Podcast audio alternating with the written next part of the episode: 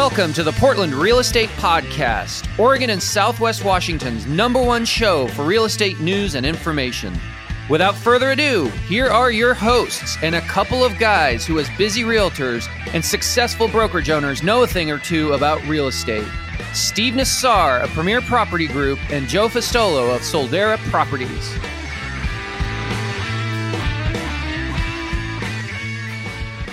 Well, hey, we're here. Let's talk. The, Let's the, do the, the, band's show. the band's back together. Tucker, you look good and rested. I imagine your golf game's a little bit better. You probably know how to surf by now, and you definitely look like you've been in the sun. So you know, I, I do live in the tropics. I, I guess I'm going on. Uh, it'll be two years as of the end of the month. Well, beginning of January, right? So it's home now. It's not just a vacation away from home. But yeah, it's my golf game's still okay at best. I'm pretty good at pickleball. I struggle believing that, Tucker. You're, you're one of those guys that ah. annoys the hell out of me because you're good at everything. good you at do. everything. Yeah. Natural You're, a, talent. you're a way better golfer than me, I'm sure. I golf is just one of those sports I enjoy being okay at, so I can just go out and drink beer. Do you keep a handicap, Tucker? No, and everybody here asks me that, and then that just kind of disqualifies me as like not a very good golfer because I don't have a registered handicap. Do you keep a Do you keep a score every time you play? Yeah, I'm like a bogey golfer. I mean, I'm Okay. usually, you know, Ninety ish, nineties. yeah, 90, 92 probably. Yeah. Like- Okay. Okay. So you're probably around the 18 handicap. yeah. Although Somewhere that there, whole, that whole idea just seems weird to me. But either way, that's what that's probably what I'd shoot. If I shoot in the low 90s, it's a good day. So Yeah. So, well, for those of you who are not as familiar with Tucker, he was my original co-host. This podcast, the Portland Real Estate Podcast, was his brainchild way back in like 2015, which shows you how long this has been going. 9 years now. I remember Tucker reached out to me and he said, "Hey, I want to start a podcast and I think you'd be a good co-host, Steve." And I was like, "What's a podcast?" I was that was really, really. I was like, is that something off Star Trek? Like pod It's- beam me up, Scotty? I don't know. What what it what was it? And and his his exact definition was he's like, it's on demand radio. It's the future. It's where you can record things and people can listen to them whenever, wherever, however. And I was like, okay. And so we did. We started it. And it's it's evolved over the years. You know, it started out as a true, true podcast, only disseminated as a podcast. And then along the way, gosh, back then we used Skype. Remember, Tucker? Mhm. In fact, I remember one of the things you helped me with. oh, I'm I'm fla- I'm changing gears slightly here. One of the things you helped me with, and and maybe Joe too, right before the pandemic, it was like early 2020 or late 19. We were about to jump on one of these. I think it was going to be the best of masters. And you, you said, Hey, forget Skype. I've got this new tool we're using. It's called Zoom. I was like, Okay. And we did it. And I was like, This is better than Skype. And sure enough, two months later, when the pandemic hit, I kid you not, I immediately bought a Zoom account and I told my team all meetings, all communication is on this new platform. And and and so we were, well, you know, everyone figured it out pretty quick, but we were right there ahead of the curve, you know, slightly ahead of the curve because of it. So yeah, we started it on Skype. We would, and man, back then, Tucker, we did like a weekly one, right? For a Mhm. long time, we did once a week, and we were just trying to build an audience and. I mean, do you And- remember how many? Well, I don't want to bash realtors, but how many real estate people reached out to us and they're like, "I like your show, but I can only watch it when I'm sitting at my desktop computer." we were like, Yeah. "You don't have to watch it that way, but you know, I'm glad you're watching. Thanks." Yeah, Uh, yeah. now everybody gets it. They know how to. do Yeah, and, and well, and that was the that's the beauty of it. And now everybody else does it, and you know, there's so many other. But but we've got we've got that loyal brand because of that, right? We have that loyal following, and and and then along the way, I remember we would have regular guests, and we we you know we had everyone from Kurt von Wasmuth to. Gosh, we had Zillow guy one time. I mean, we had some pretty great guests along the way. And somewhere along the way, I, I told you, I was like, I know this Joe Fustolo guy. I've done a couple deals with him. He's got a Facebook group. I feel like it could be a compliment to what we're doing. And I wasn't sure how. I just knew I just knew we were both, you know, we were both running in the same circles of audiences, like real estate professionals. So I said, let's have lunch with them. That's how it started. And we went to Tavern on Kruse and we had lunch. And and from that lunch was born the idea it kind of evolved a little bit, but, but basically the best of masters. Like, let's unite the two things. Maybe we can live. I don't think we were yet live streaming it there. That that came a few years later, probably around the time of Zoom, to be honest. But but we would we would do a podcast where we would talk about things on on masters, and and then we would promote it to the masters audience and.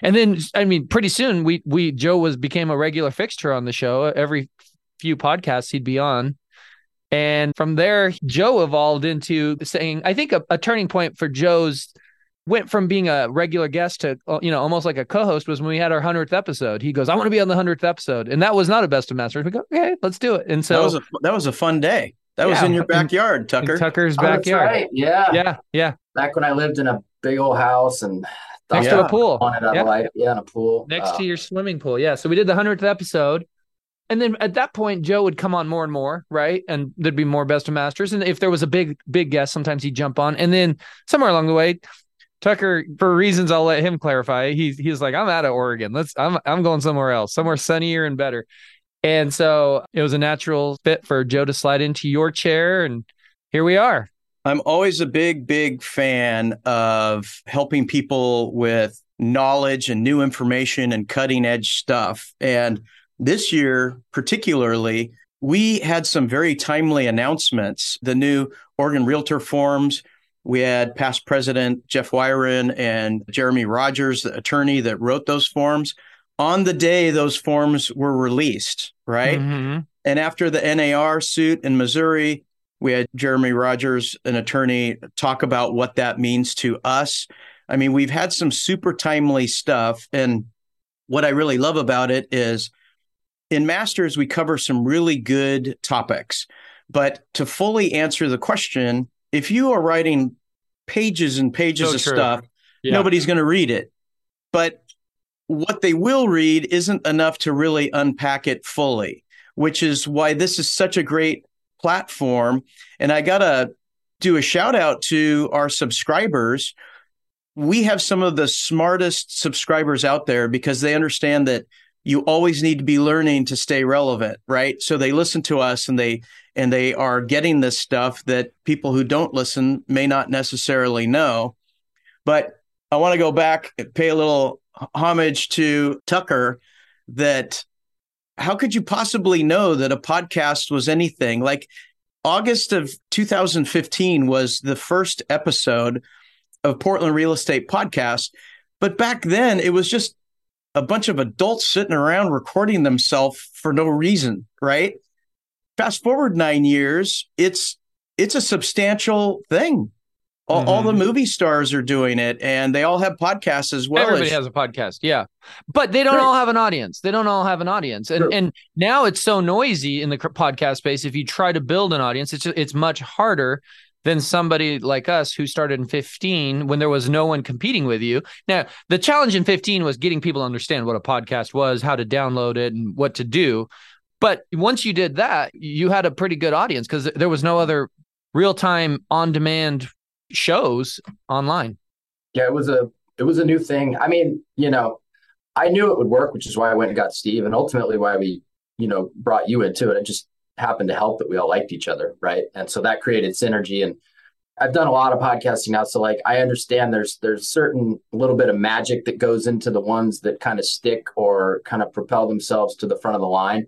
And so part of our magic was we were at the beginning. The other part of it is is that we had you know the three of us for a long time there that liked each other, that had good synergy, that had good conversation, and we were all in our own corners of the business but a lot of people knew who we were as well. And then, of course, Joe's got his group. So it was just, there was kind of a magical combination there, which is why it sustained for nine years. And you guys are still running with it and doing a great job now. Yeah. Yeah. Thank well, you. Thank yeah, you. we did. You know, we, we passed the torch because when you took off and left, my takeaway is, you know, I'll never forget that Tucker, you started it and you and Steve were, were the guys. And look, we have, you know, real estate related professions, but you know our professions are, are different. Our work styles different. Our companies are different. Everything's different. But the one thing that we are gathered here and we're committed to taking the time spending the money putting in the effort is to share this information with all of our peers out there And that's the big thing. And that's where I got excited is because everything, a lot of the big topics run through masters first. And then if we do the podcast, we can just touch on those things and expand on them here and sort of give the people what they want, right? If if people are kind of left wanting or or it wasn't fully answered, here's the chance we can do that verbally versus trying to type it all out. Mm-hmm, so, mm-hmm.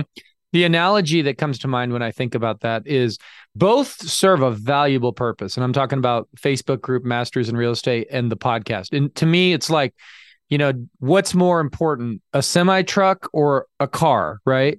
Well, what do you need to do? Do you want to deliver an envelope across town or do you want to deliver a couch across town? I mean, and and so like the Facebook group is is awesome because you can get thousands of people talking, right? And you couldn't do that with a podcast, right? You could never have a thousand people on here all chiming in. But those thousand people aren't going to be able to say much. They're going to get a little bite-size amount in, and and that's that's it. Whereas the podcast, you can only have a few people talking. In fact, I mean, we've we've gotten as many. Uh, we had we had a, our panel of of female agents a couple times last year, and you know we had five six people on but that's that's about the cap of it right but you can say so much more and you can really unpack things and you can have a live conversation. You know what else I also like about it? I don't know if I've ever said this, but sometimes Matt and Masters is better than most groups. Man, there are some nasty groups out there, right? Some national ones where there's just so much cynicism and there's so much uh, I don't almost bullying and and and chatter and you can never say anything right. Whatever someone says, there's someone there to pick it apart. Podcasts are are, are a little bit easier that way. In other words, it's really hard to to go if you have a 60 minute podcast it's really hard to go and criticize you know 30 seconds of something someone said. It, you know you can do it a little bit but it's it's it's not commonly done right? Unless you really go off the rails and say something crazy which no one ever has and and that's another part of our magic right? We we're all pretty good on the air. No one ever no one ever said anything live, and we've done this live for a long time. That they're like, "Whoa, delete, delete." You can't there's, delete. There's a there's a lot of keyboard warriors out there, and I think the overall feeling in Masters is, look, there's lots of real estate out there. We all collaborate with one another. Matter of fact, that's one of the headlines. You know, we we collaborate.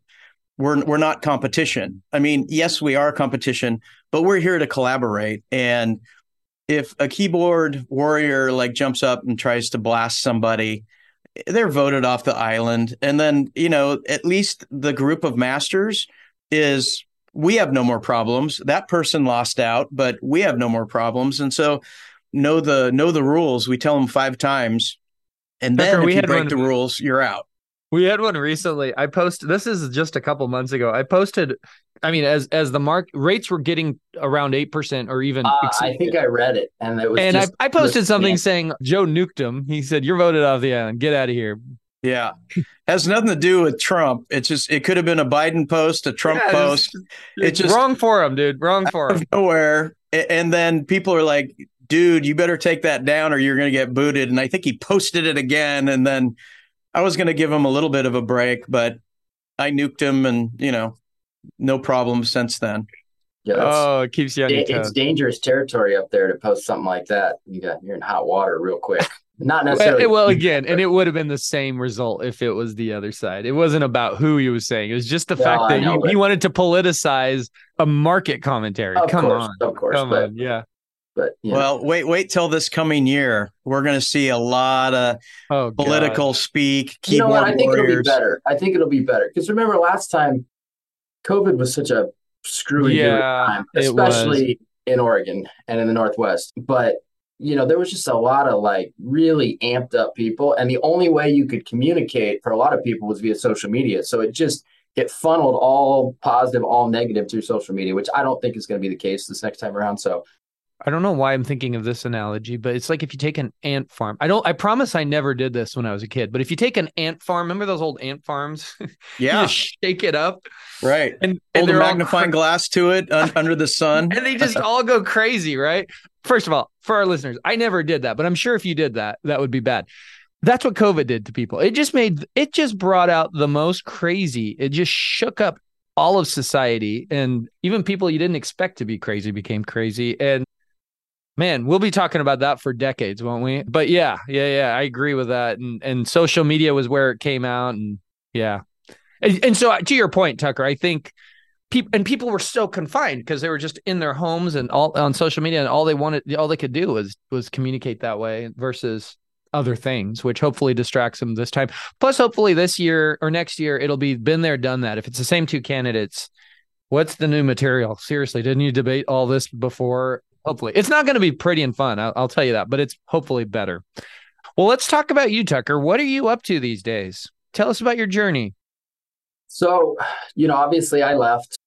I guess I'd be lying if I said my COVID experience didn't sort of push me along. oh, we know that. Yeah, yeah, we know that. You know, and there was there's some other things, and you know, I've been back. I still own a house in Lake Oswego. I came back this summer, had lunch with Joe. Unfortunately, you were sick. It was terrible timing. Yeah. But either way, you know, it would have been cool to get together. But me and Joe had lunch. And so I, you know, I've been back and forth and whatnot. But I just, you know, at the end of the day, I've always said this, and it wasn't like, you know, the end of COVID was the thing that kicked this off. But I always said, I don't want to die in the rain. Right.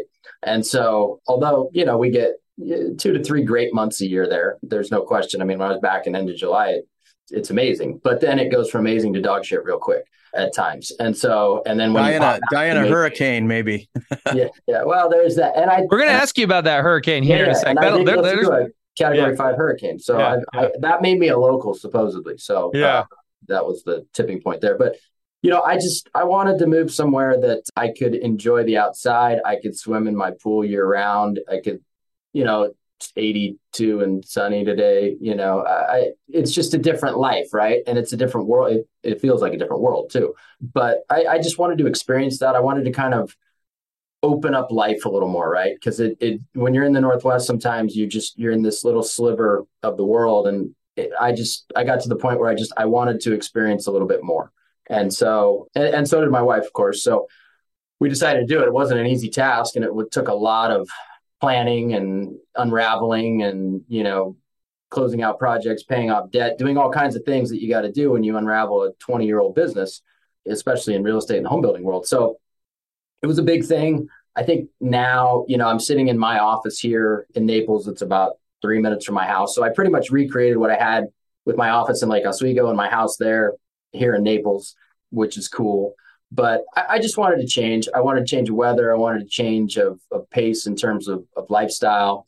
Didn't you um, say at one point that forgive me if if you're you didn't want this on the air, but didn't you at one point say Naples makes Lake Oswego look like it's on food, food stamps? It does, and, and that was which I mean, uh, and there's nothing. You weren't knocking Lake Oswego. You were just like, this is like yachts in the backyard, next level, right? Yeah, it's like, like literally. If I stand outside my office every seven minutes, is a you know private jet flying in, yeah, flying out, yeah, right? Like yeah, that's you know, we had one one person that bought one of our houses over the years that flew in on their own private jet with their family to come see the house and then would check in on it. Like that was an anomaly. It pretty much never happened, right? Here it's like the norm. So it's just it's just different in that way too. So like price points here are significantly higher in certain neighborhoods and other neighborhoods, you know, not so much, but the top of the mountain here is way higher than it is there. No question. I mean, you're, sure. 30, 35 million dollars for a single family home here versus, you know, uh, let's call it 10 Five. to 12 if you're on the yeah, lake yeah, and it's sure. a Oregon Island. And that's, something. and that's a rare one, right? There's yeah, only it's, it's an anomaly, yeah, right? so, so there's just a lot more upward mobility for us there. It also opened up, you know, a whole nother world that over the last two years I've really built out on top of our home building business that I've restarted is a hospitality business. So you know, now we have a sizable rental portfolio of vacation rentals. And so we run that and we, you know, I built that out and it flows really well and it's it's working out. And so, you know, that's a whole nother side of the business that I did I had rental portfolio in in Portland area and Lake Oswego, but I never ran them as vacation rentals. They were all long-term rentals, which is a completely different business. Do they not have the tight reins on that like they do everywhere around here? They understand that it's so like here's what I've concluded about you know the Portland area, right? So like I have my house there. People come and stay at that. Usually it's like mid-term renters. You know they're there for a month or you know two months, something like that. But most people come to visit Portland in the summertime, and they come for a family reunion or a wedding, right? Or to see family. Outside of that, not a whole lot of visitors. Here, you get visitors year round from all over the world. So it's like a mecca for for travel and and people come here to drop a shitload of money and make great memories, right? That's what they do.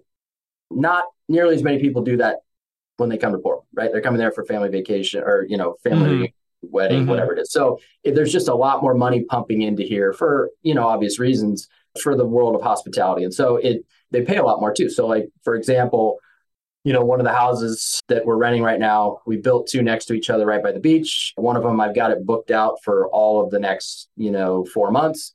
On the high side, we're getting 1200 a night. On the low side, we're getting a thousand a night over that course of that time. So it's just, you know, it would be pretty hard to get those numbers anywhere in the Portland area on any. Sort of thing. So neighbors are cool with with it being a transitory house with people coming and going, maybe partying and that because that's where we get a lot of. There's a lot yeah. of HOAs and and cities around here that have really clamped down on that. Now, I mean, here's what I'll say about that because I underwrite everybody that stays at our houses pretty hard. Sure, of course. Run a yeah. good business. The problem isn't necessarily with the vacation rentals. The problem is the fact that industry as a whole has a lot of idiots that never ran long-term rentals that got into it that overpaid and over leveraged to buy a short-term rental and then they put anybody and everybody in it that they can so that they can service their debt and hopefully make a few bucks at the end of the day right and mm-hmm. so i think that'll eventually work itself out as these kind of let's call them you know lesser operators kind of get shaken out of the business which is kind of happening right now but in general to answer your question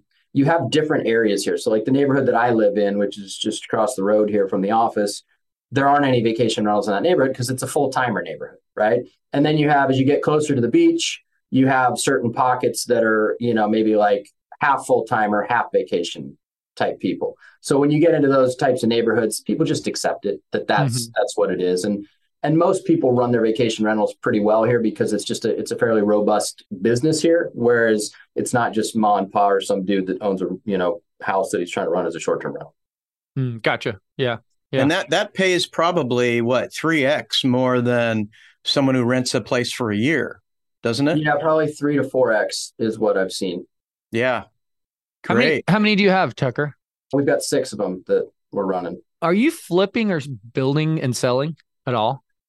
I have one that we're building to that we built and we're it's on the market to sell right now, and we have another one that that we're renovating to sell right now. Okay. So, so you are doing not, some of the old school stuff yeah, Not as much though, because it's been an uphill battle. So what's the uphill battle? I guess that's the big elephant in the room, right? The the market's been you oh, know, gotcha. Yes, yes, yes. across the country yeah. at different yeah. points in time over the last you know year, year and a half. Yeah, right? yeah. Um, How's your market so, compared to ours in that regards? Is it better, worse, same? I think they're the same, but they just are the same at different times, right? Like markets seem to like they all get to the same places, but they don't get there at the exact same time. That's the thing yeah. that I, have realized about here. The other thing too is that the acceleration and the dece- eh, deceleration are much faster and much more vigorous on both sides, right? So like you can have a two to three hundred thousand dollar swing on a house in the matter of a month here, right? Just based on the amount of buyers in the market, right? Because it, it just it goes like this. And so it's kind of like buckle up you know hope you got a your stomach you know you got a strong stomach when you you know you're building or you're anything spec here because that's just you can kill it but you can also you know it can really wear on your nerves quite a bit as well. So it's just it's kind of one of these types of markets. And so i think by having the you know the rental portfolio and running kind of the hospitality side it, it just evens out my mental well-being and it also mm-hmm. evens out the business a little bit. So we're not on this giant roller coaster for everything that we do how many would you say you've sold tucker since you've been there just roughly? Uh, we've sold three. Three houses. Okay. Yeah. And has it been a challenge to find subs? That's been a challenge. I will say it's very different. The one thing about Florida that I always say is that everybody's got a hustle, but not every hustle is a good one. And so that extends into the world of subcontractors as well. And the challenge there, the, the, the real big challenge and how that relates is that, you know, when you have a big percentage of the market here that is like 10 million to 30 million dollar homes, right? You then get a distorted view of what people will pay for services rendered. And so when you go to work on a normal $4 million house, let's say, and they want to charge $30 million house prices, then you've got a margin problem if you're a builder, right? Or if you haven't been here for a while. So it, it took us a good while to kind of get through all of the people that were just looking to try and make as much money on you as quick as they can and that's all they care about because um, they didn't um, know you. Part of it is because they didn't know you. Where you, whereas that. you part of it is culture, loyal, right? Yeah, um, yeah. Because it, it, you know, it's a it's a trans. Florida is very transitory in terms of the sub base because you get a lot of people that come here to work, and a lot of those people they're foreign, right? And just the, yeah. culturally, they just try and make as much as they can as quick as they can before they might, you know, get out of huh. Dodge, whatever. Yeah. So we've managed to kind of sift through that. That was probably the hardest part. And now we've found a good core base of subs that, ironically, a good chunk of them all came from Oregon or, or Vancouver as well. You know, I've met them either randomly or through people that I knew that came here. And so we have a good chunk of those that were all Northwest original people that then moved down here to Southwest Florida as well. That's awesome. They got That's tired awesome. of the zoning uh, requirements too, probably. You know what? I haven't had with one, you. I haven't had one person come out and yell at me about cutting a tree since I've been here, and it's amazing. Let me tell you. So, so you, trees are fair game there, Tucker. I mean, fair, you have to. Trees, trees are fair game. Um, you even have to ask the city or the ordinance. No, you just cut it down. Yeah. Busted out the chainsaw the other day and cut down one that was right where I'm putting a pool and uh, nobody said a word. And actually, when I bought that house too, this never happened in Portland. It's like a family that had owned the house for generations, and it was like turned into a party house for the last ten years. And it looks like it's like your classic crappy house we buy and renovate, right? And after the guy that lived there, his name was Randy, real loud guy, didn't wear a shirt, tattooed. They said he ran a coke house out of there for years too. So very like party centric house with probably some questionable characters coming and going all the time on the last day, when I shook his hand and he left, and you know, whatever, the neighbor comes over and he gave me a hug. He goes, We're throwing a barbecue in your honor this weekend for getting him out of here and turning the house over. And I was like, you know what? That's the way it's supposed to be, not, you know, people mean mugging you or eyeballing you or looking to turn you in or, you know, call the city for whatever reason. Did you tear down the house and build a new one or do you just, are you flip, you're just remodeling? That one remodeling yeah. for various reasons. Uh, yeah. But we, we bought it for sub dirt price, so we could have tore it down too. Yeah. Yeah. Are you living in the same house that you showed me and Joe? Are you in the same place that you mm-hmm. moved to? Yeah. Okay. Yeah, okay. Same house. And you know the, and, the irony of the neighbor who's a pain in your ass who like he's cutting down a tree and he's getting mud in the street and like all of these things they report it all and you have to go through all the red tape and all the meetings and then eventually you build it and then all the neighbors are like hey that place is great i wonder how much my house appreciated right isn't that ironic? It's the same old model every single time. I'll be totally honest with you, Joe. That wore on me so much. I felt like I was wearing like battle armor every single day. And honestly, I think it affected my overall. Ha- I know it affected my overall quality of life and happiness because I was just a a battering ram every day, dealing with the biggest assholes that you could possibly find. And as a builder, you're a magnet to those assholes in, yeah. in the Northwest. And it just it's the reality of life there. It's what it is. And so I'm happy. I mean, there's still some of that. Don't get me wrong. It's not like that's completely non-existent, but it's way watered down. I still don't know the complete reason for that, but that's why I guess I say it feels like a different world, right? In a lot of ways. And that's one mm-hmm. So I listened to your podcast, The Journey, and that was your journey of giving up, you know, multi-million dollar business here and then moving there on sort of a whim. And I don't think I've ever said it out loud, but I knew that you would make it there because the model is unbeatable. You and your wife are amazing about buying things right and understanding trends. And we were talking about, you know, buy things on first base or third base and understanding the trends and you build one hell of a product.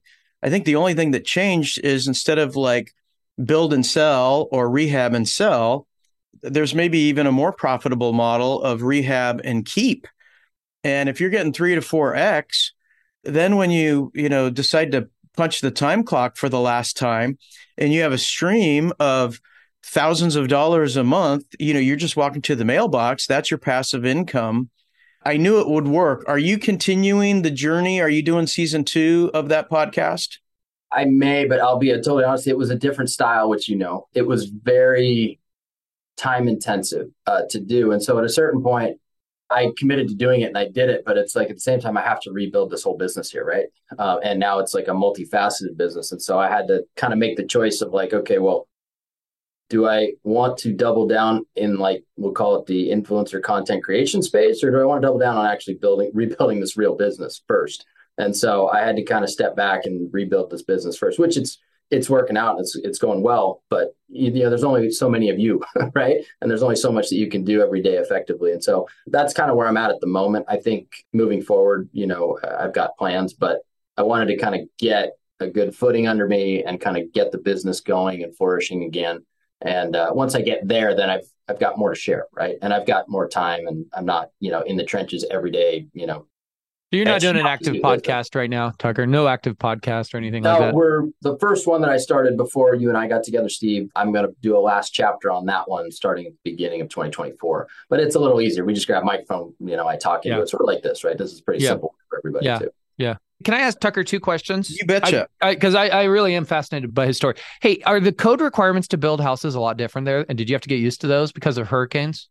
Yeah, so here we build bomb shelters. That's what yeah. they are. Uh, if it's got if it's wood framed, nobody wants it because you've got you know termites and bugs and hurricanes and things like that. So basically, you build on slab where you have a crawl space in the northwest, right? You pour your foundation, and then you've got a crawl space underneath, and then you wood frame the house. Here, you do your site work, you compact the site, you pour a slab and then you do block walls all the way up. And then they stick rebar in the block and then they backfill it with like a slurry. So literally like an atomic bomb could go off and if you're hanging out on your couch you probably don't even know it. So it's it's kind of crazy but the reason why windows are windows different?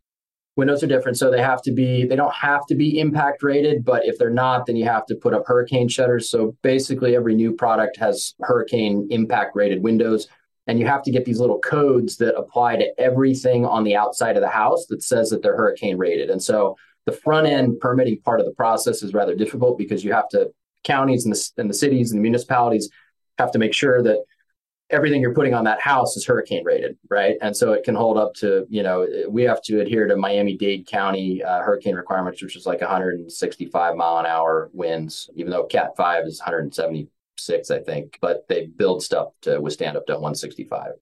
Hmm. So that was that took some getting used to, right? Because that's that's cost that you're not used to, right? You had to kind of figure out like, oh, what's it going to cost to build this, and there's a little trial and error there, I would assume.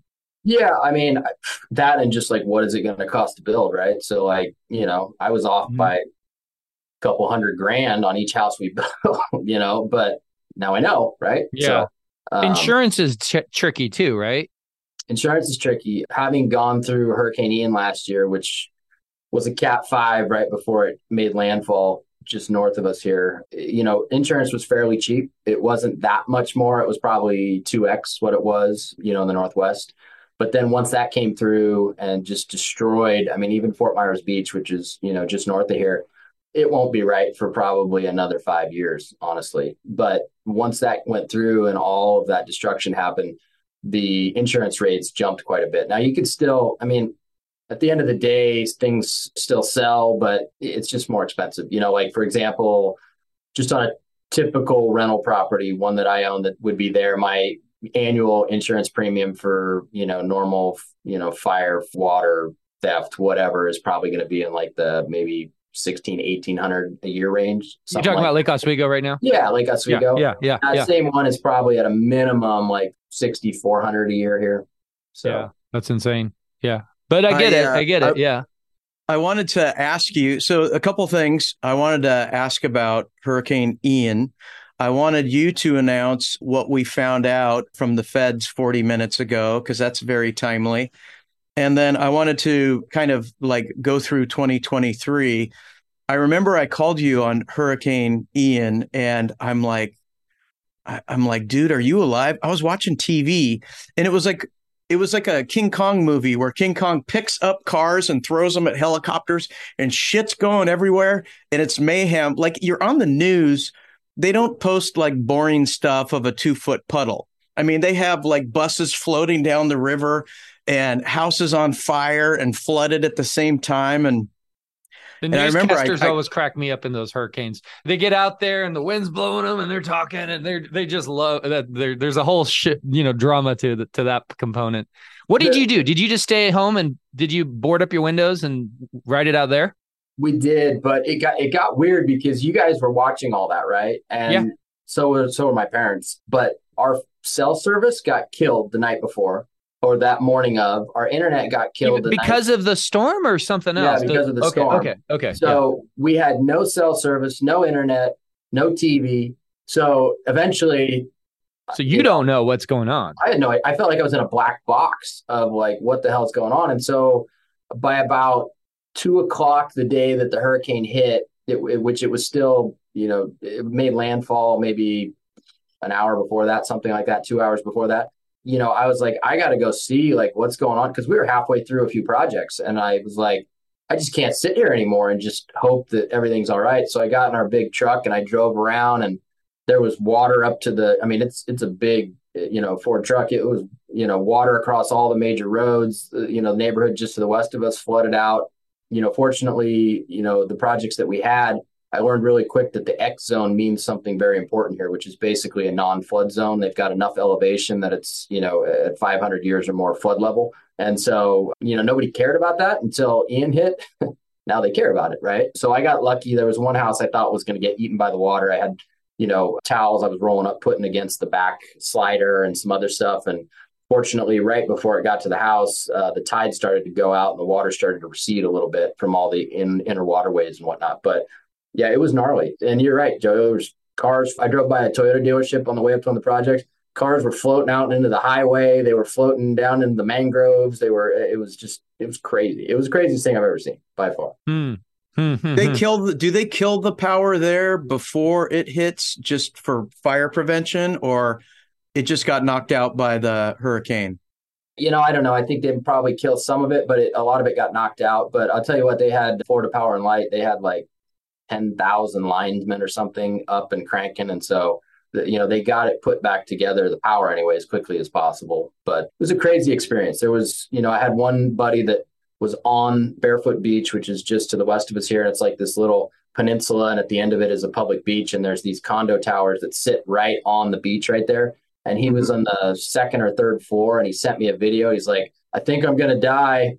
You know, it was nice knowing you. And this, it showed the water coming up, and all the cars were getting washed out of the parking garage underneath. And he had his family there, and he can't leave because there was just so much water, and you're just hoping that the building doesn't collapse. But you know, fast forward a year plus later, you know, a lot of these buildings are still they don't know if they should be condemned or not, or if they can be repaired because you know the footings got so disrupted from all the water coming through, and it's just all kind of just a big mess. So thankfully he's okay, but it, it was it was crazy. It was nuts. Did you know anyone that had a horrific something, whether it's injury or or their house completely wiped out? I mean, you you you yeah, probably there were a lot of people. Yeah, a lot of people. There was, you know, the unofficial death toll was higher than Katrina, but they didn't put it out because they're still missing. But it, it was, yeah, it was, it was crazy. It was a Yeah. craziest experience I've ever been through. I'm fortunate to have made it through the other side, but now is it fair? Is it pretty cleaned up now? I mean, is everything, or do you still go by some some areas and there's still? some areas are still like Fort Myers Beach. It's going to be five years before. I mean, it's it, it got decimated, and the problem there is that there's it's like if you took a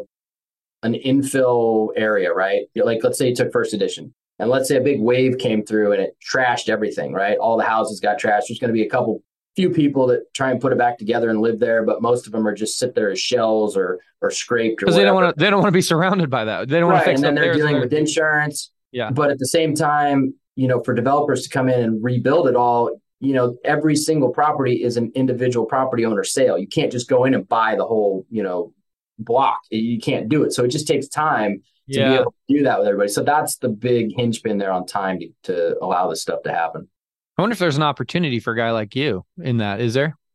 I mean, is that a whole market like of rebuilds? Uh, Yeah, there is, but I, I've thought about it. But at the same time, it's like it's a long money play. Like it's Yeah. at what point Because if you're the first one rebuilding something, who wants to buy it and look at all the wreckage around? right and, and who wants to rent it for a lot of money because there's no services really up there either i mean they did open jimmy buffett's margaritaville hotel you know restaurant whatnot up there but that's the only thing that's open on fort myers beach really at this point Hmm. yeah, Uh, yeah.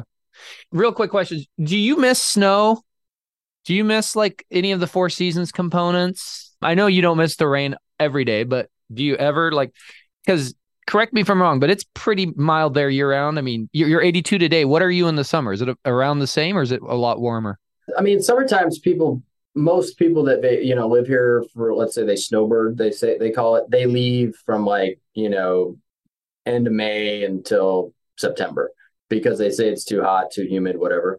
I actually really love the summers here because it feels like a college town in the summertime. Everybody leaves. You can go wherever you want, whenever you want, with no traffic. It's like a relaxed Jimmy Buffett lifestyle where everybody's partying and hanging out, and you know, it's it feels like Christmas break all summer. Is much. it like nineties? But it's really mu- yeah. we get to like ninety two. That's about what it is. But uh, but it's but that wet this. heat, right? Uh, yeah, it, it's humid uh, for sure. Yeah. But it's hotter and more humid in Charleston and Savannah than it is here, which uh, I didn't realize until I went up there last summer and checked out. But yeah. and then you, it's up to like 95 there, but the humidity is the same. So that three degree difference in temperature makes a big difference in how it feels. And you have gators everywhere and like bugs that could like pick up small children. Isn't that correct? There's mosquitoes and there are a lot of gators, but not a lot, a whole lot of big bugs. Not there's, big there's bugs, pythons, snakes, but they're trying to eradicate those. So, so do you miss any of the? I mean, at times, do you miss the other weather? Yeah, I mean, snow. Like I went to Big Sky, Montana last winter for a yeah. week and went snowmobiling and, and snowboarding. And I'm going to go to Breckenridge in February, and I think in January I'm going to meet some other guys out in uh, Keystone area, Colorado. So like I'll get my snow fix. What I don't miss is 40 anything and raining ever yeah. again. Yeah, uh, because there's no reason anybody should miss that. So. Yeah. Yep. Okay. I think okay. I got my questions out. If if I have others, I'll I'll chime in with them. That was great, Tucker. It's good to catch up with you on all that stuff. So, Tucker, before we went live on the air, something was just announced by the Fed. And do you want to like tell our listeners who might not have heard it what was announced? Yeah, and this is interesting because I'm just pulling it up right now to make sure nothing changed. but uh, yeah. so everybody was waiting, you know, to see what the Fed was going to do today. They didn't think that they would raise rates again, but the big question was just whether they would concede to lowering them as we head into 2024. And it looks like they said not only are they going to not raise them, but there are multiple rate cuts on the horizon for 2024, which leaves the door open for is that three? Is that six? What is it, right? We don't know, but I think it's important because it's kind of the inflection point of uncertainty. Because I, I mean, let's be honest, I think a lot of people were sitting on the sideline because they can't see the end of the tunnel, right? And you know, part of it is affordability and rates, but part of it is, well, if things just get worse, prices are going to compress more, and I don't want to be the sucker that buys today when I can buy next year, right? And so I think by getting to this point where, you know, everybody agrees that rates should go down next year in some way, I think it's a, I think it's great for the market. I think it's a good thing. I think it's awesome. It's big. It's huge. It's huge.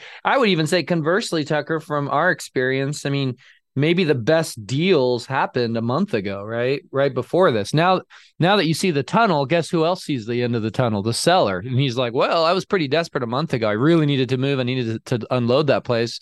Now, maybe if it doesn't sell with you, maybe, you know, next month or the month after would be better, right? Versus not seeing the end of the tunnel. So yeah, it's, but it's all positive, all positive. My gosh, I'm, I'm ready for some good news. I think everybody in our business is ready for some good news. I can't believe Tucker how few transactions there have been this year nationally. It's I saw something yesterday that said it's even and I'm not talking prices. We know we all know that home prices have held fairly steady, right? We're down a little bit in Portland. I don't know w- what you're like there. Same, probably same. We just yeah. got into it at a different point. But the transaction count is lower than anything during the Great Recession. I heard ye- I heard yesterday basically they're projecting something like 3.9 million units sold in 2023 the last time there was that few units sold was like 1993 and the only reason it was 1993 it wasn't because it was my understanding is it wasn't because there was some crazy situation even though there might have been a little bit of one. It's also just population and and you know housing units out there. So i mean in a lot of ways, this was worse for us. It's not worse for our consumers. It's not worse for our clients.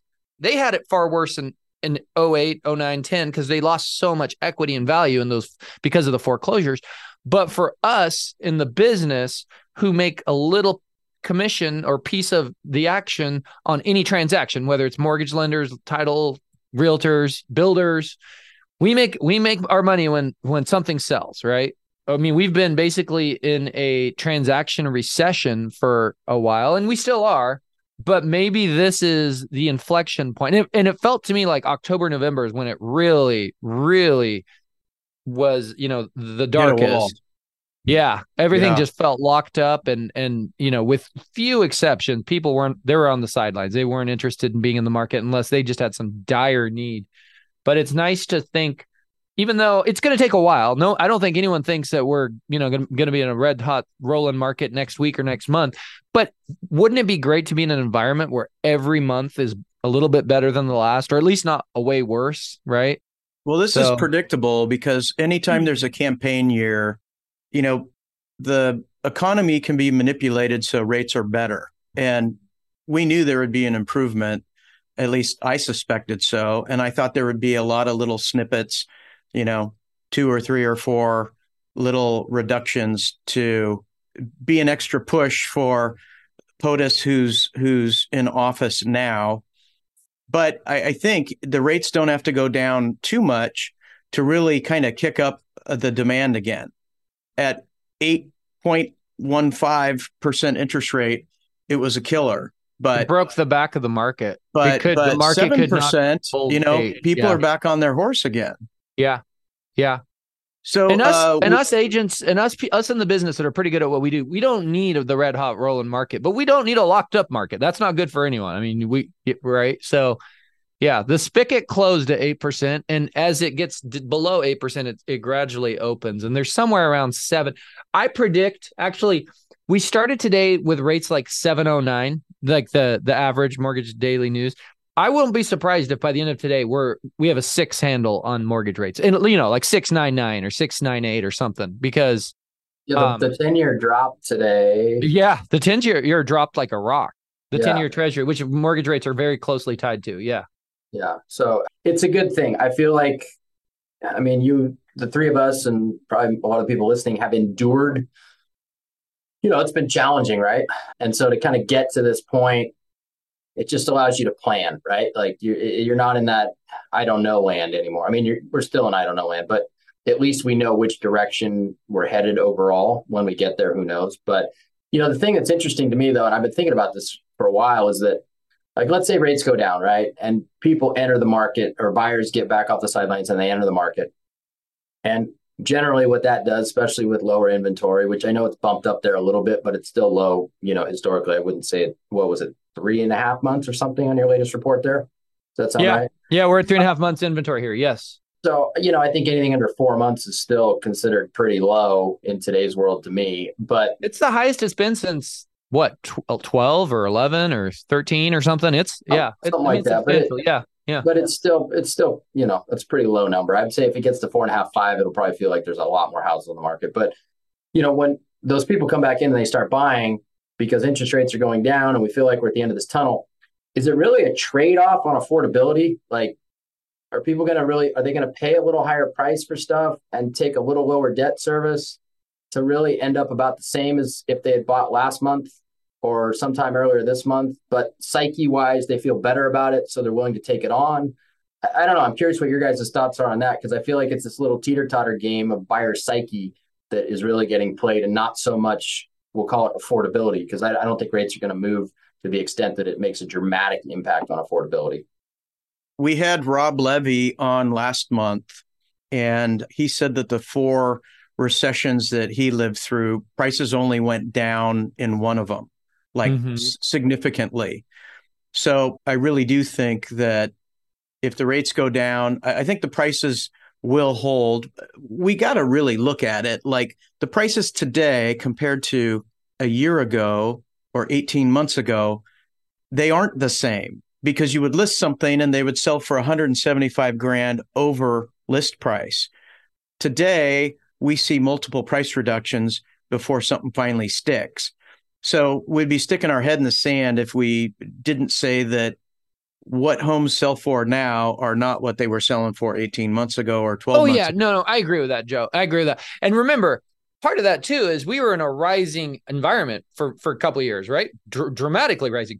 So if the market was going up 10% year over year like say in 21 and now we're going down 3% that's a 13 point swing right? That's a i mean it's not just it's not just that we lost 3%, it's also we lost what we were gaining. So, you know, absolutely prices are down, but the data reads a little differently that with that.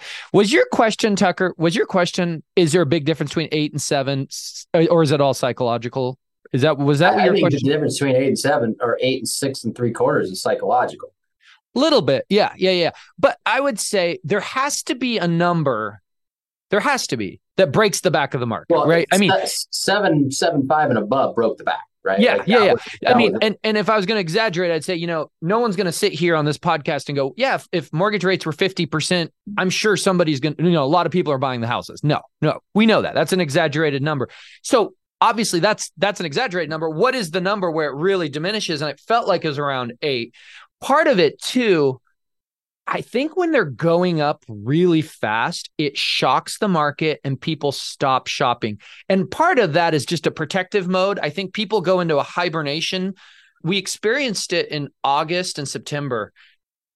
Rates just started climbing from like the high sixes to eight, eventually to get to eight. And even as they were going up, even as they were like a seven and a quarter and seven and a half, but they were just going up so fast that I don't think people want to go out with their realtor, look at houses, and start on Monday looking at houses. And by the time they one they find it on Friday, the rates are half a percent higher. So they just kind of check out of the market when they're going up that fast. And I think that would happen.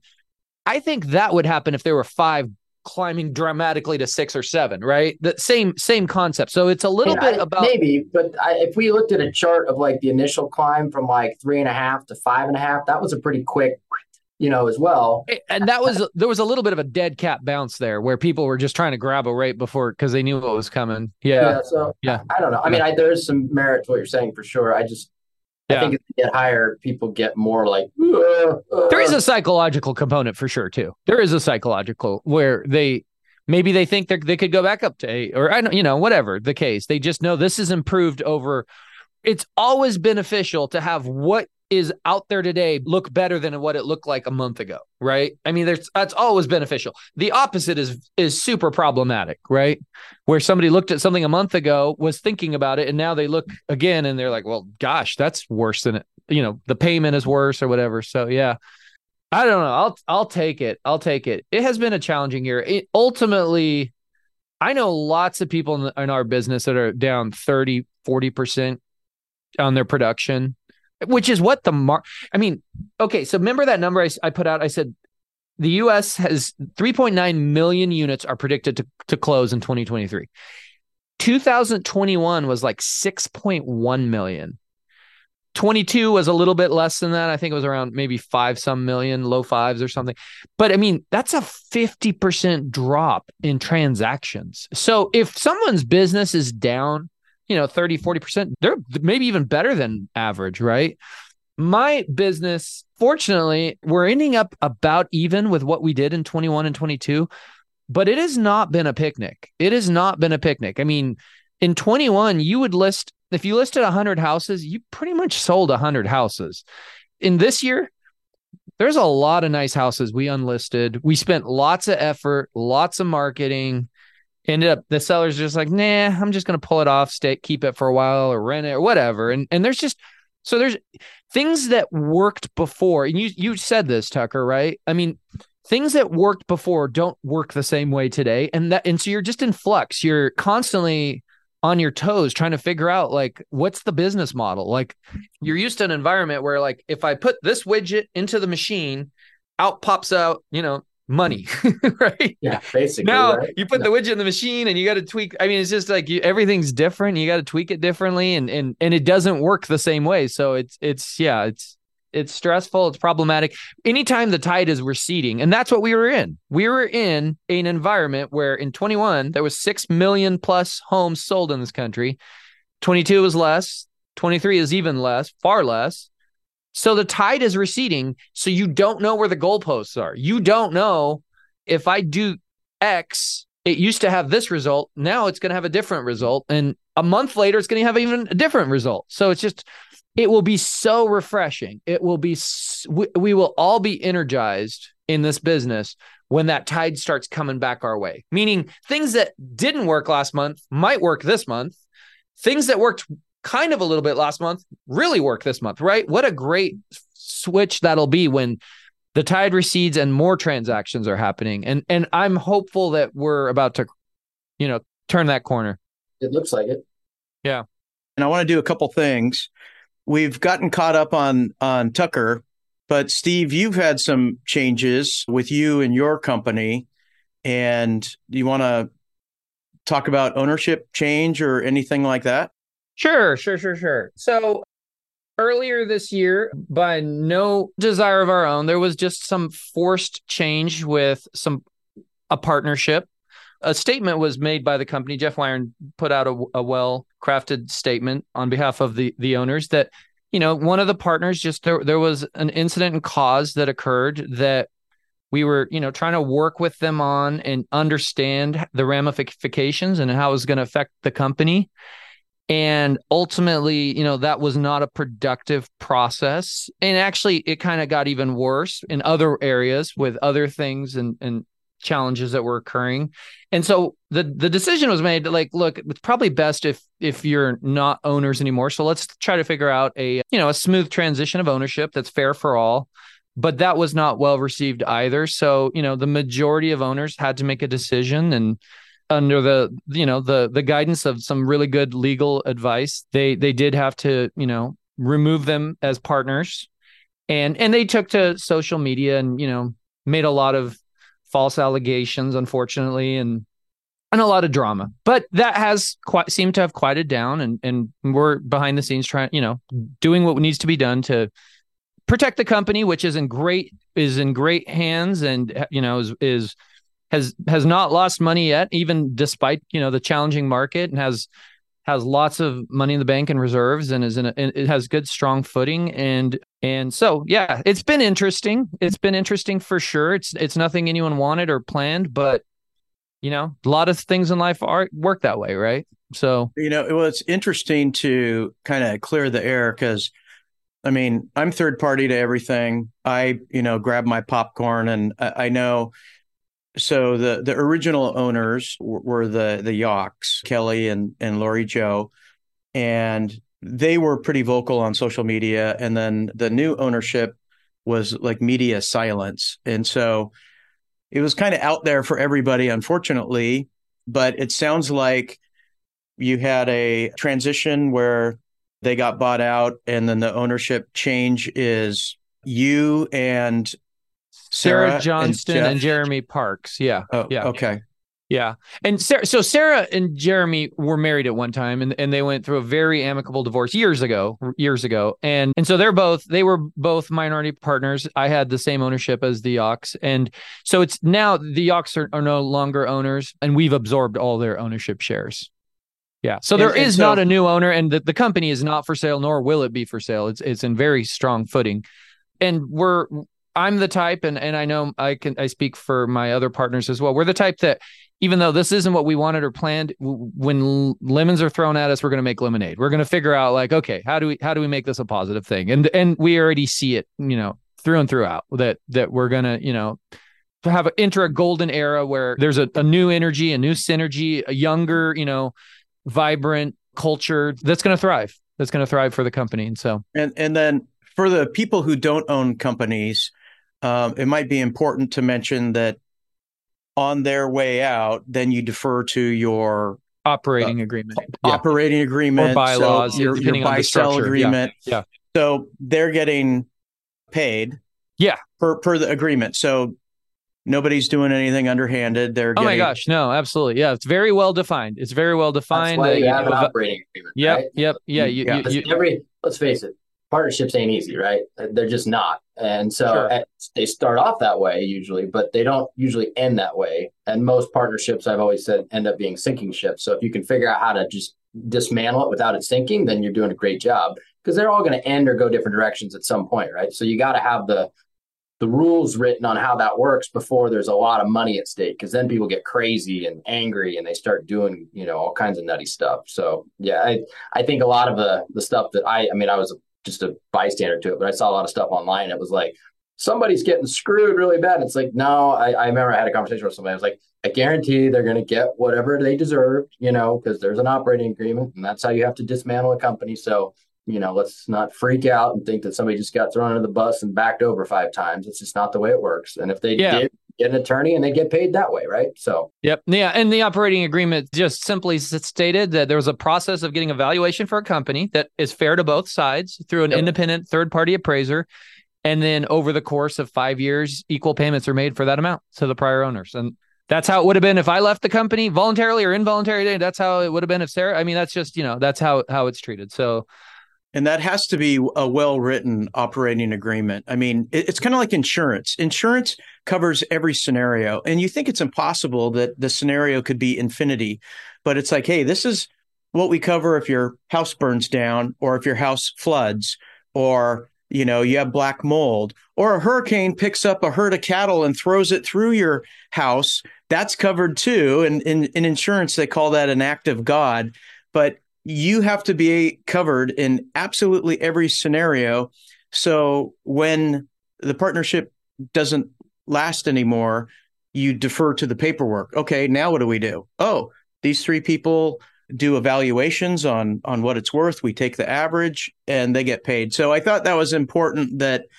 everything that you've kind of been through with your company and all the one-sided stuff on on social media, I think it's important for those who don't know operating agreements that you know the the yaks are being paid as per that mm-hmm.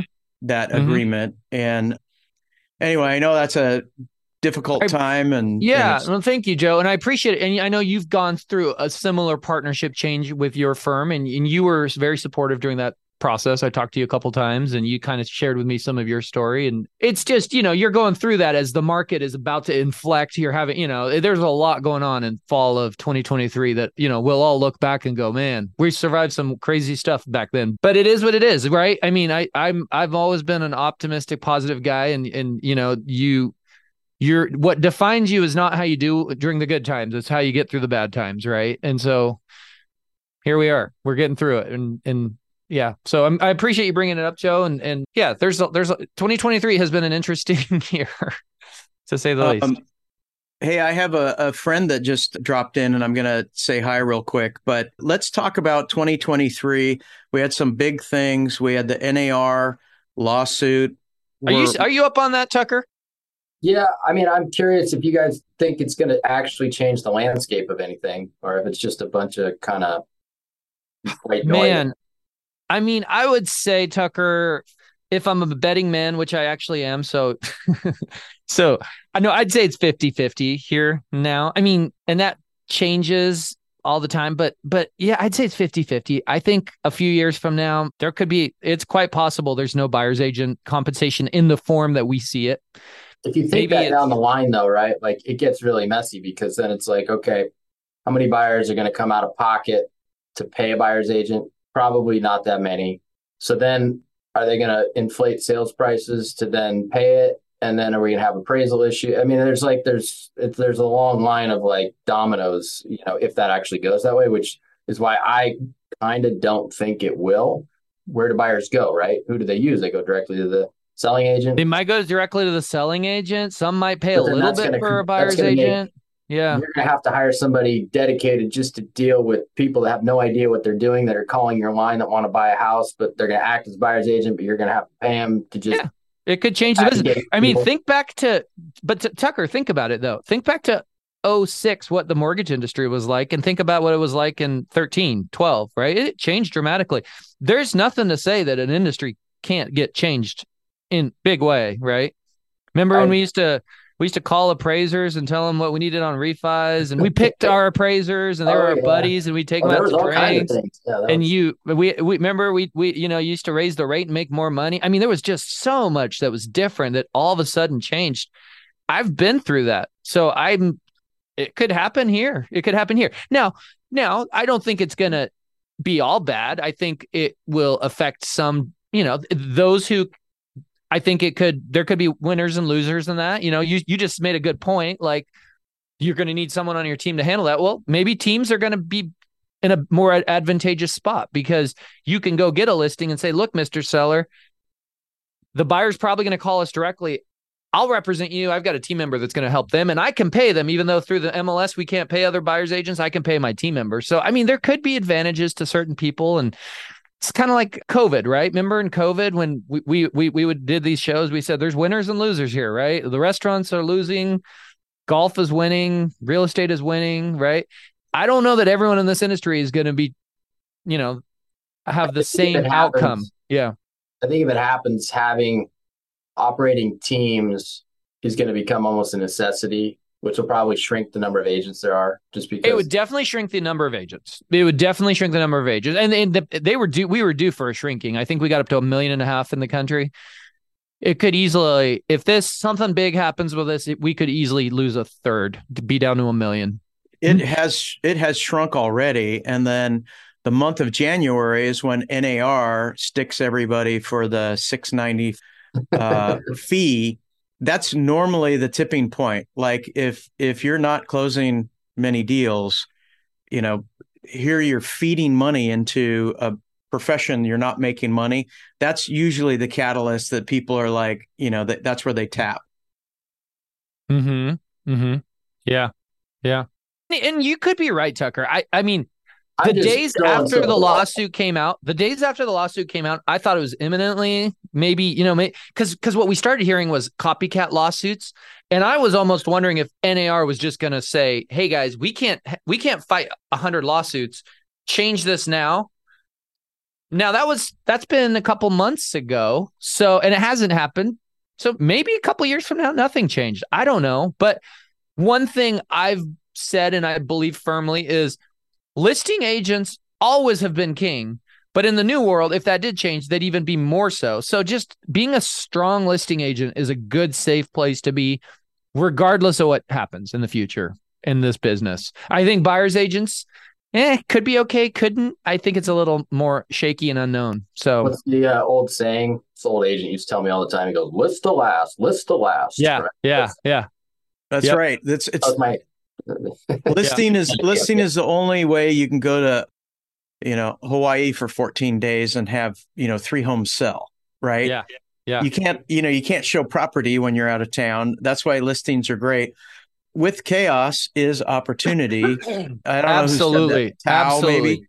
Because so many think... people lose their heads. We saw that during covid. So many people lose their heads. They spend so much energy fighting the change that they have no energy left to deal with the change and navigate the change, right? And we saw some of that with COVID. And we, we you see it when anytime there's a big change, right? With anything. And yeah, so so you guys have heard of the boiling the frog analogy, right? Yeah. You throw a frog in boiling water, it jumps out. You put a frog in cold water and turn the heat on and it slowly boils to death because it doesn't realize it's happening. If you look at what Zillow is doing right now, they bought Follow Up Boss, which is a great reason not to use Follow Up Boss anymore. They bought Showing Time, and they also purchased one other statistic gathering thing. I forgot what it was, but this is going to be like a Redfin esque.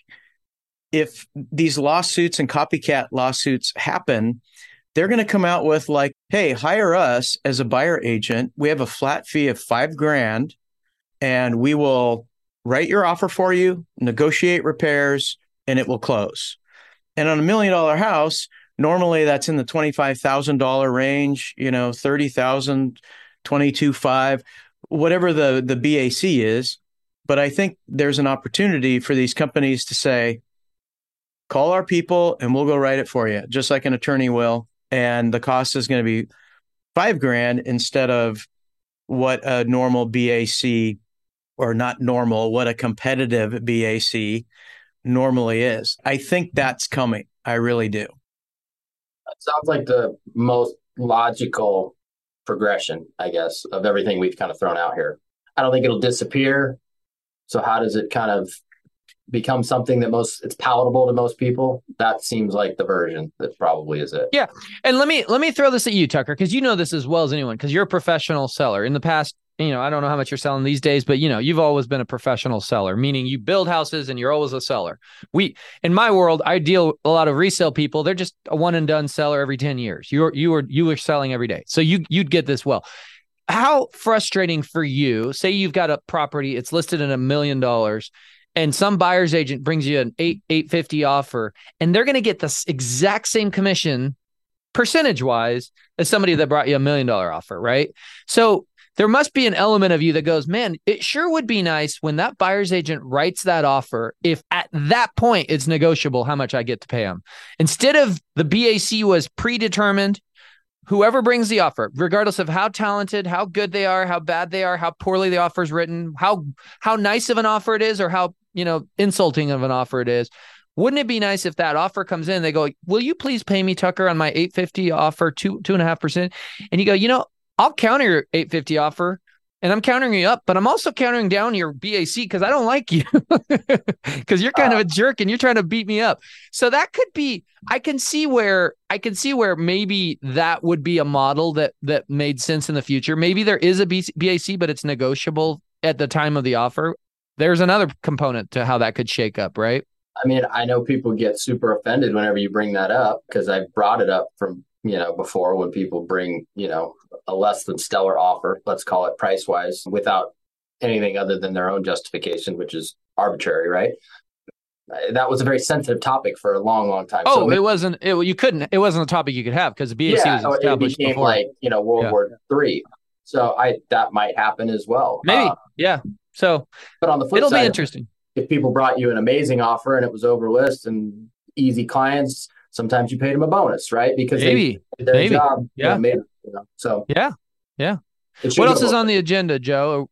Oh, okay. So, to our listeners and subscribers, we love and appreciate you. We love talking with people who are are not afraid of learning. And I I was just looking at some of the last podcasts, and I want to go through and just rattle off like 2023's fire list of rock star people.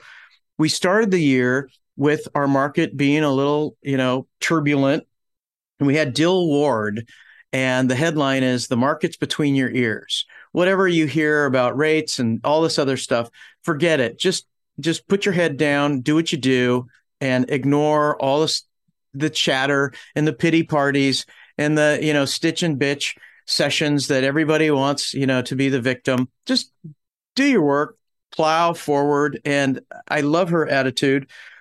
We also very timely had Jeff Wyron and Jeremy Rogers talk about the new Oregon Realtor forms on the day, the exact day those forms were released. We had them on the podcast live in Facebook and they were unpacking and why it's better. And we asked them, you know, Steve, you remember we didn't pull any punches. It's like why do you have another set of forms? Why didn't you make the first ones better? Why are yours better than the other ones? Why should we use yours? We held their feet to the fire. They answered every single one of them. It hasn't really taken off though. And I think the reason for that is because everyone already fluently knows one set of forms. And I think I believe them. I think they're a better form, but I, you know, the market just, you know, real realtors don't like change and people in general don't like change and realtors especially. I think they have a better form, but it just hasn't to date, you know, taken off and it is what it is. Yeah. Yeah. Yeah. I think it was well thought out and I think they had some yeah. great provisions that are better, but you can only communicate in the language that other people understand. Well, and they know OREF inside and out.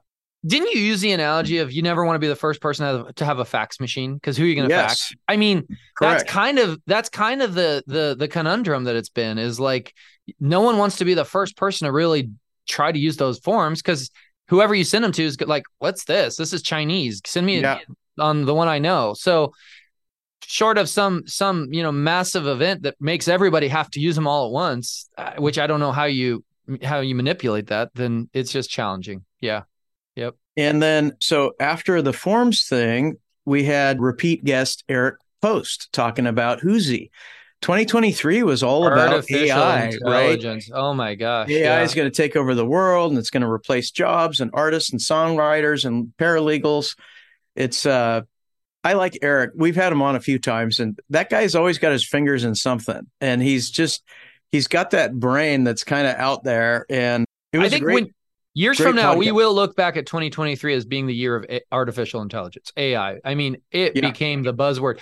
If you pay attention to the, the you know CNBC and the business world, every earnings call, whether you made Subway sandwiches as your product or you were financial investments or cars, everybody their stock would pop if they said, "Yeah, we're we're using AI." I mean, it just became the buzzword. It became it reminded me it reminded me this year a lot of what cryptocurrency was, you know, a few years back, right? Where everybody was jumping on the crypto bandwagon some way shape or form thought it was going to change everything that's what artificial intelligence was this year and it's been yeah it's been interesting so And then we had Scott Fauser with House Happy, which was enlightening because Scott's brilliant. He's a really smart guy. And, you know, I've known him for a long time and everything he touches is is amazing. House Happy is terrific. And I was a little shocked, as big as they are, so many people have never heard of them before to solve all of your real estate problems. If you need any kind of a service or contractor or anything, they do all the vetting and you call someone and they're perfect. We then went into there's enough real estate for everybody with Justin Stoddard with Pro Insight. He's always good. He's a motivational speaker. He's he's a coach. He's all kinds of things. That was a spirited thing. And then we had we had Ezra which Hammer. one was that one say that one again joe i'm sorry i, I looked away for a second Uh, Justin Stoddard. oh who- oh yeah we had justin back on yeah yeah yeah, Yeah. oh gosh He's justin's, been a repeat justin's awesome guest. Always he's, he's almost speaker. like the new Joe Fustolo. I mean, he's like a he's just a solid repeat guest that brings a lot of good value. I I, I like Justin. Yeah. Yeah. Yeah. And then so we had Ezra Hammer on again and Jeremy Housley of Jordan Ramis attorneys. And they, we talked about zoning. It was kind of a sleeper because you know how exciting is zoning? Really? It's it's not. But was it important and was it Mhm. valuable? I mean, look, are they changing codes that you can't have Northwest Natural Gas in in a house anymore in new construction? That's a big deal. I mean, Yeah. so anyway, it it probably not the most flashiest and sexy, but it was a great podcast. And then Anthony Taylor Weber of you know outdoor living spaces, where he makes his his whole business built on she sheds, basically, or he sheds, or they Did sheds. you listen to that one, Tucker? If you didn't get a chance, you should you The should check Bay that Shed one out. episode. Yeah, I, I, I did not. Uh, He's got an I- interesting actually, you know what, business I- I- model. I think I, I listened to a little bit of it because I'm just curious. Uh, didn't he have a, one of them at the Street of Dreams or something? yes. Yeah. Did you go to that? No, I didn't. I it was it went on the last night I was in town and just packing and all that. So Interesting business model. He's really leaned into the, you know, prefab, build it in your backyard. It categorized as a shed, but it's really living space and it's affordable. He's got it down. It's he, he's doing well with it, and I think he's and he's going into other markets with it. It's an interesting it's an interesting model, and he was he was quite a talker. He he's a natural podcaster. He does his Oh, own podcast, great. and he uh I think he I, I could have out-talked sat that one. I could have sat that one out between Yeah. you two. I could have just tuned in and watched. Yeah. And I want to say the name of his company, Steve. Is it Outdoor? Outdoor office, yeah. Outdoor, Outdoor office. office. Yeah. Finally, the last one we had Rob Levy. We unpacked the NAR debacle and what that might mean to us. And and what's nice about Rob, he's he's been a broker for 35 years, very knowledgeable, lived through four recessions. He not only sells real estate at a high level, I think he's licensed in three states. And he and Dirk Zeller also own, you know, 60 rentals each, something to, to that effect. And those guys together do something that that I hear from realtors all the time, and it's passive income. How to buy doors and start getting paid. And you build up those doors, and that number you get paid monthly grows, you know, 10 grand a month and 20 grand a month and whatever it may be.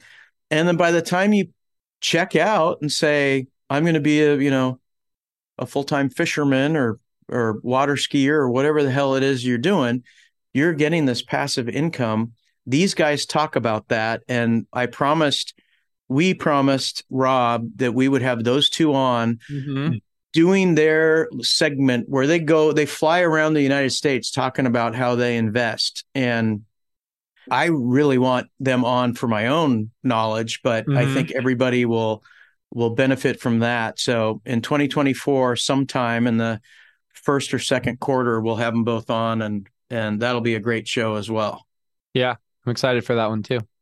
Yeah, yeah, you've had some great guests this year. Great shows. So hey, one of the things I I meant to give you this plug too, Tucker. One of the things you did and said when when you were leaving the area and you were you know you were phasing out of the, the podcast to our listeners tucker didn't sell the podcast he didn't try to profit from it he didn't try to maneuver anything he just said guys i want to set you up for success and ultimately i, I want to see the podcast live on and thrive. And congratulations you were you were able to do that tucker. So thank you. We appreciate that handoff and and and yeah it's it's doing well and and and we we see many many many more years to come. Right it's joe? a, it's a great brand. It's and you guys have taken the torch and ran with it. You've even you've even added more tech than i ever could have to it which is great. It's it's grown. So it's it's awesome to see honestly. I, I i'm happy to have done it and i'm even happier to know that you guys kind of continued with it and kind of made it your own as well. Yeah. And i don't awesome. know the exact numbers but when we were talking to the people who edit it and post it everywhere you listen to podcasts, they post it. And I remember some time ago, we had like 160,000 downloads, but with the the masters group and us getting more known, I would say we're probably at a at like 200,000 downloads mm-hmm. would be my prediction. And it's mm-hmm. hard to track because we're on every platform. We're on yeah. six different yeah. platforms. We also have a YouTube station, which is a, a video and audio. And you can watch it from, in Masters. You can watch it yeah. in Masters. And a lot of times in Masters, I remember during during the the some of our most watched shows were during the COVID, the early days of COVID. I remember when we had Randy on and Justin on and Terry on, and you know what the heck is going on, and we would get a thousand views just on the video in Masters. That's not even downloading the podcast, right? So yeah, I mean, there are different, like you said, Joe. There's different ways. To, some a lot of times people ask me, well, how many people watch your podcast? Well, we don't know necessarily because there's different ways to consume it, right? So, but it's a lot. It's a lot, and and we get a you know we get a lot of great feedback and you know one of the other things that's magic about it tucker we, we were talking about is we we we're we don't have an agenda. Joe and i aren't actively trying to gain mm-hmm. anything from this podcast. We're trying to give to, on this podcast. We're trying to help people and when that's and that's how you set it up too. It's always been that way. Remember over the years how many times do people approach us still joe and tucker back when you were around oh can i be on your podcast? I want to sell this or that or or promote yeah. this or that and and that's not what the podcast is about right? It's about giving value and and being a good platform to to help our industry just like masters in in in real estate is. It's you know so masters in the podcast they're two full-time unpaid jobs. And not only are they unpaid they cost money and time. Yeah, yeah. and we're doing this to kind of lift everybody up by their bootstraps. And yep.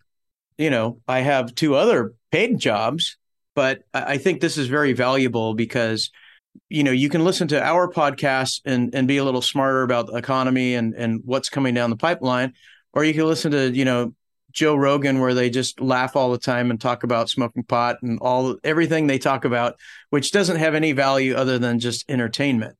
And if this could help you maybe be better, more collaborative, more knowledgeable, more techy, more ethical, more cooperative, all of those things translate to being more profitable and easier to work with because we will end up working together eventually. So, well, and what that's these, what motivates these, us. Yeah, both what both of these platforms do, the the podcast and Masters in Real Estate, is they unite our industry, right? We're not all lone wolves trying to figure out what's this new NAR lawsuit. What what are the implications of it, or what's the market doing?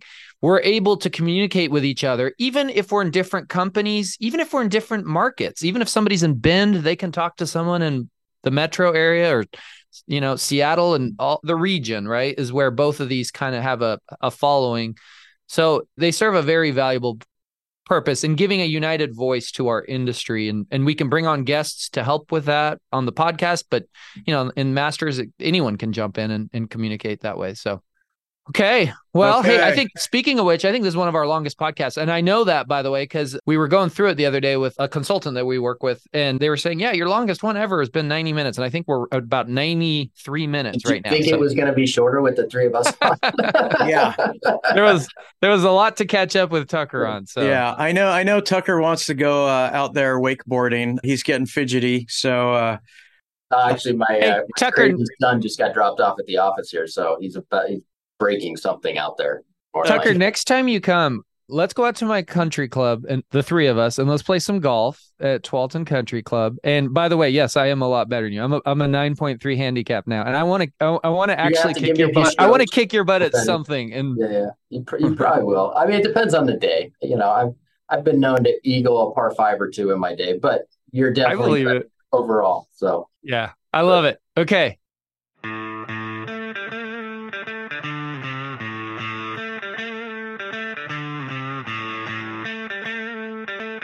Hey, everybody, thanks for tuning in to the Portland Real Estate Podcast, Oregon and Washington's number one show for cutting edge real estate discussions. Also, I'd like to give a shout out to the members of Masters in Real Estate, a private and exclusive Facebook group, and the number one source for all real estate topics. Thanks for being there, gang. I love you. Finally, I want to thank our faithful listeners. Without an audience, we're just two guys talking to each other. Make sure you hit the subscribe button so the new episodes automatically come to you. Make it great.